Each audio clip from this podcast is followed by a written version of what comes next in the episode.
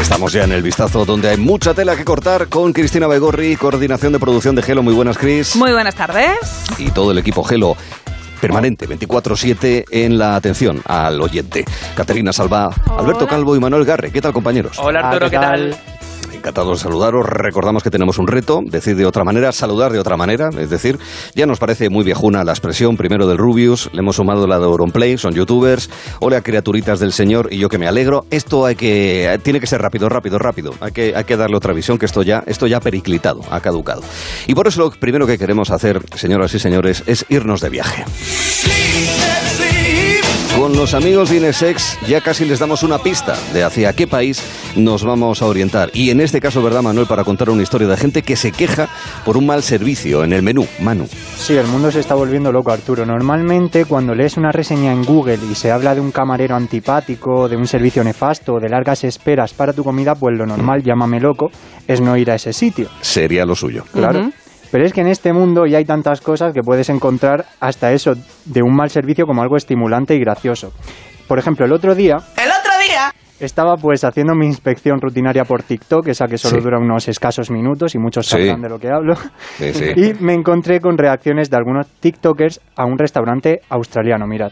Mira, fijaos, todos son súper serios. Mira, mira, mira, haciéndole un corte manga a la tía. Bebe, mira, mira, mira. Y te hablan fatal, te tiran los menús, te insultan, es increíble. Mira, ve, el camarero coge, se sienta ahí, empieza a hablar con las tías, súper poco profesional, ¿sabes? Todo esto lo hacían los camareros de un restaurante de una hamburguesería en Australia y lo grababa Pepe Jiménez. ¿De verdad? Pero, pero deliberado. O sea, deliberado, o sea, queriendo. Sí, sí, queriendo. Lo hacían. Ah, qué bueno. Sí, sí, para meterse con el cliente y sin más. Y lo grababa Pepe Jiménez, que es un usuario de TikTok, y como veis, pues peinetas, insultos, te tiran la comida incluso después de hacerla. O sea, un lugar que parece de ensueño, ¿verdad? Maravilloso. Paraíso, sí, sí. ¿Iríais a un sitio así? Pues a mí me costaría, sinceramente. Yo, me cabrearía, yo me cabrearía, yo no, yo no. Con impermeable, es evidente. Yo me enfadaría, o sea, efectivamente, no sé, me, me Pues- rebotaría incluso. Pues no estáis a la moda, ¿eh? ¿No? No, porque esto es la tendencia ahora, se está poniendo de moda en muchos sitios, estáis ya desfasados. Que no, que yo quiero hablando- Ah, bueno, Arturo, es que tú eres una excepción siempre. Estamos hablando de una hamburguesería restaurante que está triunfando por el hecho de que sus camareros sean bordes, antipáticos, groseros, inaguantables, podría decirlo de la forma que quisiera. Horrorosos. También, por ejemplo. Este restaurante se encuentra en Sydney y tiene el nombre de Karen's Dinner, haciendo referencia a los restaurantes clásicos americanos, esos de los años 50 que vemos en las películas. Yep. Y en estos sitios era tradición, que yo no lo sabía, que los empleados no dieran la razón a los clientes y no se callaran lo que querían decir. Digamos que los empleados tenían total libertad para decir todo lo que se les pasaba por la cabeza, insultar, menospreciar, maltratar a los clientes y no pasaba nada. O sea, Sadismo tú, pagas, hostelero. tú pagas por eso. Es Sí, que- sí, es que sí. Sí, sí, Sí, sí, pero, pero que, que había tradición en los Sí, sí, sí, sí. restaurantes americanos en los 50. Sí, sí. Pues. ¿qué, ¿qué justificación tendría un dueño de un bar para echar a esa persona? Porque si ya son tantas cosas, es que Sí, es sí. Ahora terrible. entiendo por qué desaparecieron también. Sí. Y bueno, estos restaurantes ya tienen largas colas de espera para vivir la experiencia de ser pisoteado, denigrado por un camarero. De hecho, se está expandiendo ya, está saliendo de Australia, está llegando ya a Reino Unido, a Sheffield, Manchester, Birmingham, y seguro que será cuestión de tiempo que llegue aquí a España, o sea que igual lo vivimos en primera persona en, en un año, bien. quién sabe, ¿no? Mira. Porque esto va rapidísimo. Y aquí con lo que nos gusta vacilar con eso de camarero, tal, pues Sí, no sé. jefe, champiñón, una de champiñones. jefe. Sí, y aunque parece que los camareros no tienen límite, sí que hay alguno, no todo es válido y menos mal, porque el personal puede insultar, sí, pero sin racismo, sin sexismo, sin homofobia, sin meterse con la imagen corporal, o sea que hay límites, puedes ir a disfrutar de la experiencia sabiendo que no vas a salir con la autoestima más baja que la hija de un gnomo, porque la comida está buena, también hay que decirlo, son malos, pero no creo que tanto como para escupirte en la comida también, o sea Bueno. que... No sé, a saber, se- ¿eh? Nunca se sabe. A saber ¿eh? cuál es el límite. esa actitud, claro, claro. Pero se está convirtiendo en toda una atracción para mucha gente, porque claro, a quién no le va a gustar que le insulten y le traten como si no valieras nada, ¿verdad? ¿A quién no le va a gustar? Esto de hecho está desencadenando muchas opiniones en redes y hay gente que ve el trabajo de camarero en este sitio como el trabajo de sus sueños. Hombre, un desahogo. Yo ahí veo un desahogo que Porque hay gente que no le gusta sonreír a la vida, ¿no? Y claro, esto es una oportunidad pues Bueno, enorme es para, para. Claro, para mostrarse como ellos son. El trabajo deseado para según qué personas, claro. esa gente que es, que es súper borde y que está de cara al público, Sí. que se no- vaya ahí, por favor. no sí, sí. tendría que Camarero hater. sí, no tendrían que fingir. Siendo camarero de este restaurante puedes desahogarte de todas las formas posibles sin que te digan nada. Y, con entrar en Twitter, también te puedes desahogarse. Sí, también. Luego decir burradas en redes. Exacto. Sí. Y con respecto al nombre, según de New York Post, los internautas suelen llamar Karen al estereotipo de mujer estadounidense blanca de mediana edad, descontenta y propensa a causar una escena pública cada vez que no se sale con la suya. O sea que de ahí viene el nombre. Claro, Ah, las Karen. Las Karen. Pues yo no lo conocía. la No, verdad. no Sí, Como la sabía novia de Plankton de Bob Esponja, que se Son llama un Karen. personaje en Estados Unidos las Karens. No lo sabía. Sí, sí, sí, sí. Pues este restaurante, hamburguesería, parece ser el primero en el mundo, pero en Estados Unidos pues ya existe uno que se llama Dick's Last Resort y es conocido por el empleo intencional de una persona desagradable donde pues a los adultos se les obliga a usar también sombreros de papel hechos a mano con insultos escritos en ellos. O sea, Horrorosos. Sí, sí. Así que bienvenidos a la nueva a la nueva era de los servicios agradables. Así da gusto ir a comer, ¿eh? Pues sí, la Está- verdad es que Madre sí. mía.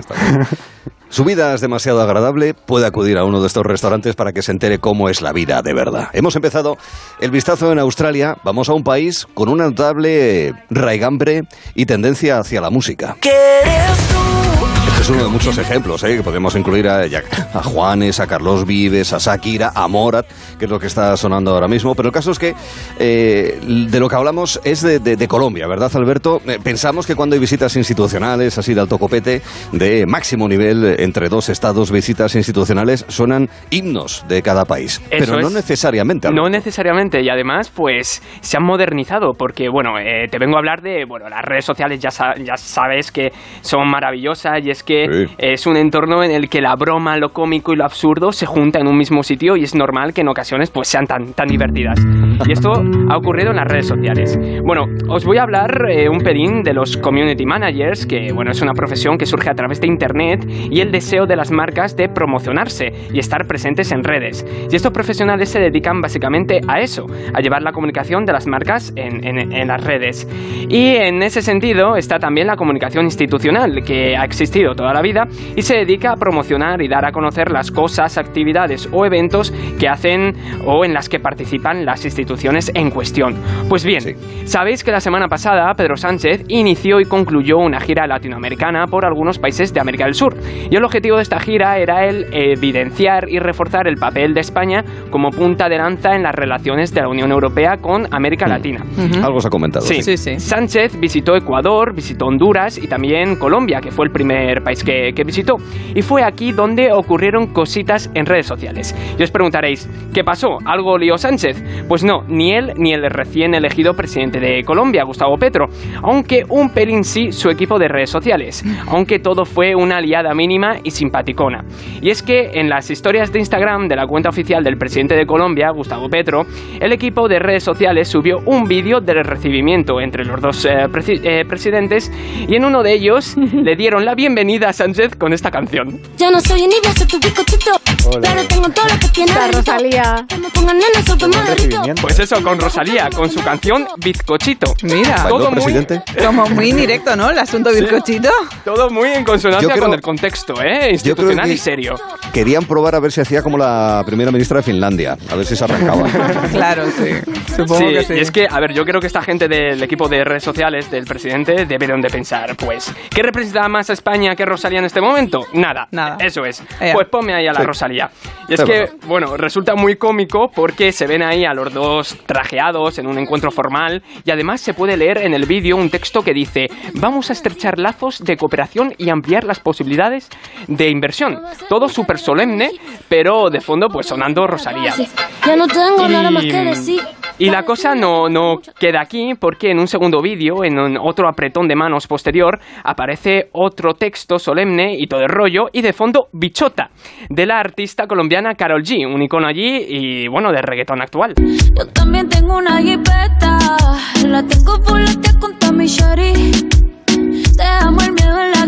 Y es que no se ve a vosotros, pero a mí me parece súper cómico y simpático en esto, aunque luego decidieron borrar las historias y subir el primer saludo sin nada de música. Hombre, es que No, un poco, muy poco serio, ¿no? Un poco serio, pero yo que sé, hay que atraer a las nuevas generaciones a la Bueno, política claro. La internacional. verdad es que no, no, no, es una manera de traerla de todas, Dentro todas. de nada, esto en la ONU todas las mañanas, ¿eh? Bueno, luego, luego se mostraron con- contentos con ellos, pero bueno, lo, lo retiraron. Y es que, no sé, ya puesto, se me ocurre que para la próxima vez nos pueden poner esto. Y era un domingo en la tarde, fui a los coches de choque. Yo me sentiría fenomenal, la verdad. ¿Cómo te gusta a ti esta canción, Es que esta Alberto? canción es Me mítica. encanta esta canción. Además, ojo, son los precursores del coche eléctrico. Antes que es. Tesla estaban los coches de la feria. Eso es. O, bueno, nosotros copiarles esto mismo los a... Calestri también. Sí, o copiarle esto mismo nosotros a los colombianos y que la comunicación de la Moncloa ponga cuando venga Macron, pues esta, por ejemplo. Bueno, cuando venía Sarkozy le ponemos a Carla Bruni. Exacto. Bueno, venía sí. Carla Bruni, de hecho. Venía a- Carla Bruni, de hecho. Pues bueno, yo, yo os voy aquí soltando propuestas, ¿eh? Si no me parece mala idea, sí, es ¿Sí? una buena propuesta. Es O- un una playlist de Claro. estás montando, ¿no? O por ejemplo, que vienen de Suiza, pues le ponemos esto, que seguro que les gusta. Claro, Por ejemplo. para sentirse integrados. Claro, que se sientan como en casa. Así seguro que se sienten, pues eso, como en casa. Y eso sí que es estrechar lazos entre países. Eso, eso, eso, claro que sí. Estoy plenamente de acuerdo. Totalmente de acuerdo. Ah, ya, fue- y en las Olimpiadas, por ejemplo, cada vez que medalla de oro, pues se pone una canción típica del país que haya ganado, la medalla de oro ya está. Ah, Los himnos nacionales, ¿para qué? Se llaman los himnos nacionales, siempre es para decir, nuestro país está por encima de los demás, os vamos a crujir la cabeza y cosas por el estilo. Salvo nuestro, que como no tiene letra, pues no puede decir esas cosas que muchos de ellos exacto. Esto es, esto es así, señoras y señores. Hay historias. ¿Os acordáis? Eh, esto a lo mejor, mira, pregunta de choque de generaciones. ¿En qué evento deportivo, a beneficio de inventario, recordamos 31-29, dos puntos, el miércoles a las 6 jugamos. ¿En qué evento deportivo, acontecimiento deportivo, entre España y Australia se puso como himno nacional español el himno de Riego, que es el de la Ah, Segunda Sí, me República? acuerdo, pero no sé en qué. En, qué, en, en tenis era. Es correcto, pero ¿en qué acontecimiento deportivo en concreto? Em, Copa Davis, ni idea. No, no lo sé. No. Pues sí, en Copa Davis. Copa Davis, pero bueno, perdona, o sea... Bien, a lo La, tonto, la bonolota hay que echar hoy, ¿eh? Madre mía, echa- échate algo, échate algo. Que estaba Alex Corrés ya comentando, ¿pero qué han puesto? ¿Qué han puesto? El himno de Riego, de la Segunda, de la segunda República. No es la primera vez que pasa. Creo que ocurrió este- también un fallo similar con Carolina Marín en un campeonato de estos de Sí, badminton que sí, ponieron también uno antiguo. Sí. Sí, Sí. un- una versión Antigua. antigua. Desde que dejaron de utilizarse los discos de vinilo, todos son errores. Claro. Porque, claro, Spotify que es- es tiene, confuso. Spotify, claro, lo que sea. Esto también es un himno para nosotros. I'm too sexy for my love, too sexy for my love, love's going to leave. Hay gente que está volviendo al trabajo y llega a su centro de trabajo, a la oficina, a la fábrica y dice, pero qué calor hace aquí, majetón. Que hemos quedado en que la temperatura por encima de 27 grados. Claro, es que la gente no se entera. Se han ido de vacaciones, vuelven ahora y dicen, pero ¿qué pasa aquí? Pues es lo que pasa. Temperaturas calientes en los centros de trabajo y temperaturas calientes. También en este momento del vistazo porque es la noticia picantona de la jornada. Es posible que no le guste a todo el mundo, porque hay quien tiene miedo irracional a lo que tenga que ver con el sexo. Esto se llama erotofobia, nada más y nada menos. Pero eh, vamos a dejar eso para otro día, porque hoy nos gusta, ¿verdad, eh, Caterina, hablar, que te toca a ti, mañana Manuel y Alberto el miércoles, vamos a hablar de filias. Sé delicada, por favor. Soy delicada, soy suave, soy sutil, pero nos gusta, nos gusta hablar de gustos, de simpatías y de aficiones íntimas. Es mejor que de miedos y de, y de fobias, Sí, ¿verdad? Claro, hombre, claro. Por ejemplo, ¿os acordáis de esta película de Paco León de hace unos años en la que los protagonistas tenían gustos sex- sex- sexuales, uy, que se me va la palabra, muy raritos? ¿Os acordáis? Quique el amor se hace, se llamaba la Sí. película. Es verdad, sí. Sí. Y esa canción estaba en su banda sonora. Y yo recuerdo, por ejemplo, que una de las protagonistas le ponía muchísimo que la saltaran con un poco de Sí. tensión, de Sí, violencia. mm. Luego también había otra pareja que practicaba la erotolalia que no es más que decirse guarradas muy obscenas durante la práctica sexual, ¿vale? Toda- todas estas eh, tendencias, eh, todas estas filias tienen su propio nombre. Y hay muchísimas más, porque ya sabemos que la realidad supera la ficción. Cuenta, y yo, cuenta. sí, sí, hoy os traigo filias sexuales raras de las que se pueden contar, ojo, porque hay cada cosa que da Eh, miedo. Eso te iba a decir. Sí, yo me autocensuro. Y aquí, ojo, lo que tengo que decir, no vamos a juzgar a nadie. No, ya ya, tardaba en sonar. Están haciendo ero- Erotolalia. Erotolalia, erotolalia. Erotolalia. Pero que no vamos Bueno, a juzgar, no estoy- ¿eh? Oye. No, no estoy seguro porque una, dos, tres, seis piernas. No, no son dos, son más. No, son más. Vamos, si dos o tres personas o las que sean Sí. quieren ponerse de acuerdo para hacerse También, esas cositas no pasándoselo bien, pasa nada. estupendo. Y empezamos con una filia fácil de deducir. La somnofilia, ¿vale? Muchos de nosotros amamos, yo la primera, dormir. Esa sí. actividad tan necesaria para nuestro organismo que nos hace parecer angelitos inocentes en un plácido sueño. Nadie lo dice, pero todos quieren sexo. Pero hemos venido aquí a hablar de mandanga, ¿vale? A lo que toca. Porque resulta que hay gente que, existe todo tipo de gente, y hay gente que le gusta ver a alguien dormir. O sea, que le pone, ¿De verdad? lo siento, como el ¿Ah, pico sí? de una plancha tenía que utilizar ese eufemismo. Sí, porque la somnofilia no es otra cosa más que excitarse al ver a alguien, a alguien durmiendo. ¿De verdad? Sí, Y sí. les pone, repito la expresión que me ha encantado, como el pico de una plancha. Caterina. Alberto, aprende. Eufemismos, Alberto. Eufemismos totales. Pues sí, estas personas se autocomplacen con la imagen mental de otros durmiendo. Imagen mental, ¿vale? Sí. Luego también está la sarirofilia. Son palabras chungas, no me quiero equivocar. Esta es más difícil de adivinar, aunque no para quien sepa francés, el Sí. idioma francés. Eh, sabrá que salir en francés significa sucio. Ajá. Y es que lo que Sal, para salir y es que creo, ¿eh? Sí, lo, lo he buscado en Google. Mm, Y es que sí, sí. mm, para lo que para las vecinas de Valencia era una tortura, Nos rocía con orines y productos químicos. hay gente que lo goza, lo goza mucho, que le pone muchísimo ensuciar a su pareja sexual mientras están al lío. Y no estoy hablando de tirarle un bote de, yo qué sé, de colacao por la cabeza. No. Estoy hablando de tirar de cosas que están más a mano. No voy a dar nombres, ¿vale? Cada uno que imagine, que imagine, Eso. porque Sí. Estamos eh, haciendo la digestión y no Sí, conviene sí, sí. cortarla, ¿vale? Sí. Tú insinúa, la gente luego que piense lo que yo quiera. sí, yo lo pillo, yo lo pillo. Y luego voy a continuar con otra, porque es que hay muchas. La dacrifilia. ¿Qué Ah. será la dacrifilia? Pues lo que, los que hayan dado griego en el cole, seguro que recordarán que dacrio es una palabra de origen, de origen griego que significa lágrima. Pues ojo, ojo con que se te caiga una lágrima en la arena, porque se ve que hay gente que le mola recordarnos a ese gatito que se murió cuando estábamos en quinto de primaria. Le mola que su pareja sexual llore como una magdalena, y cuanto más mejor. Y tú dices, un poco turbio, ¿no? Pues sí. ¿Mm?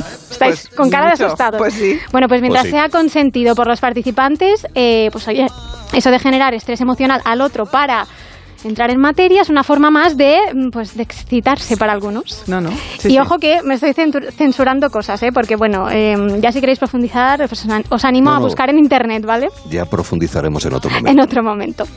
Y dentro. continúo, continúo con la cleptolacnia.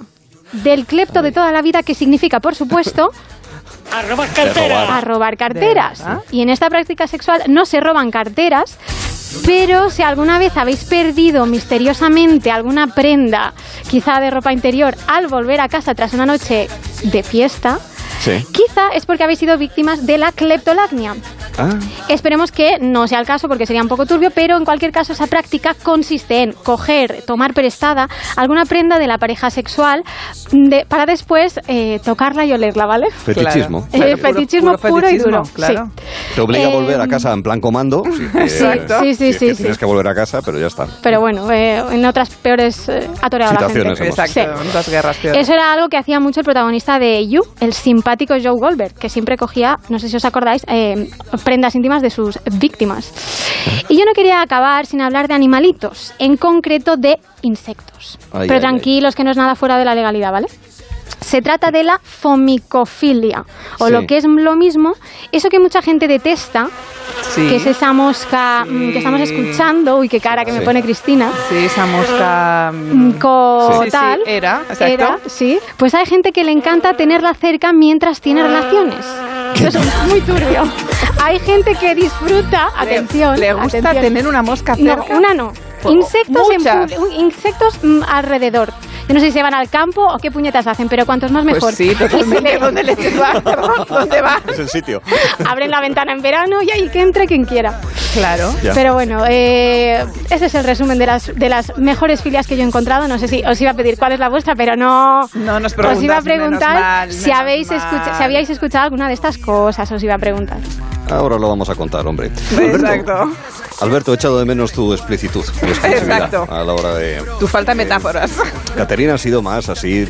Sutil. ya, Hay que dejarlo a la imaginación, a la imaginación de cada uno. Algo hay que dejar a la imaginación. Y gracias a que tenemos una enorme imaginación dentro de un momento, eh, le daremos una vuelta. Insistimos, es que son expresiones ya que están pasadas completamente. Esto hay que dar una vuelta, ¿eh? Desde lo que decía el youtuber el Rubius de Hola criaturitas del Señor hasta lo que dice Auronplay y yo que me alegro. Todo junto, ¿cómo se diría? Lo contamos ahora.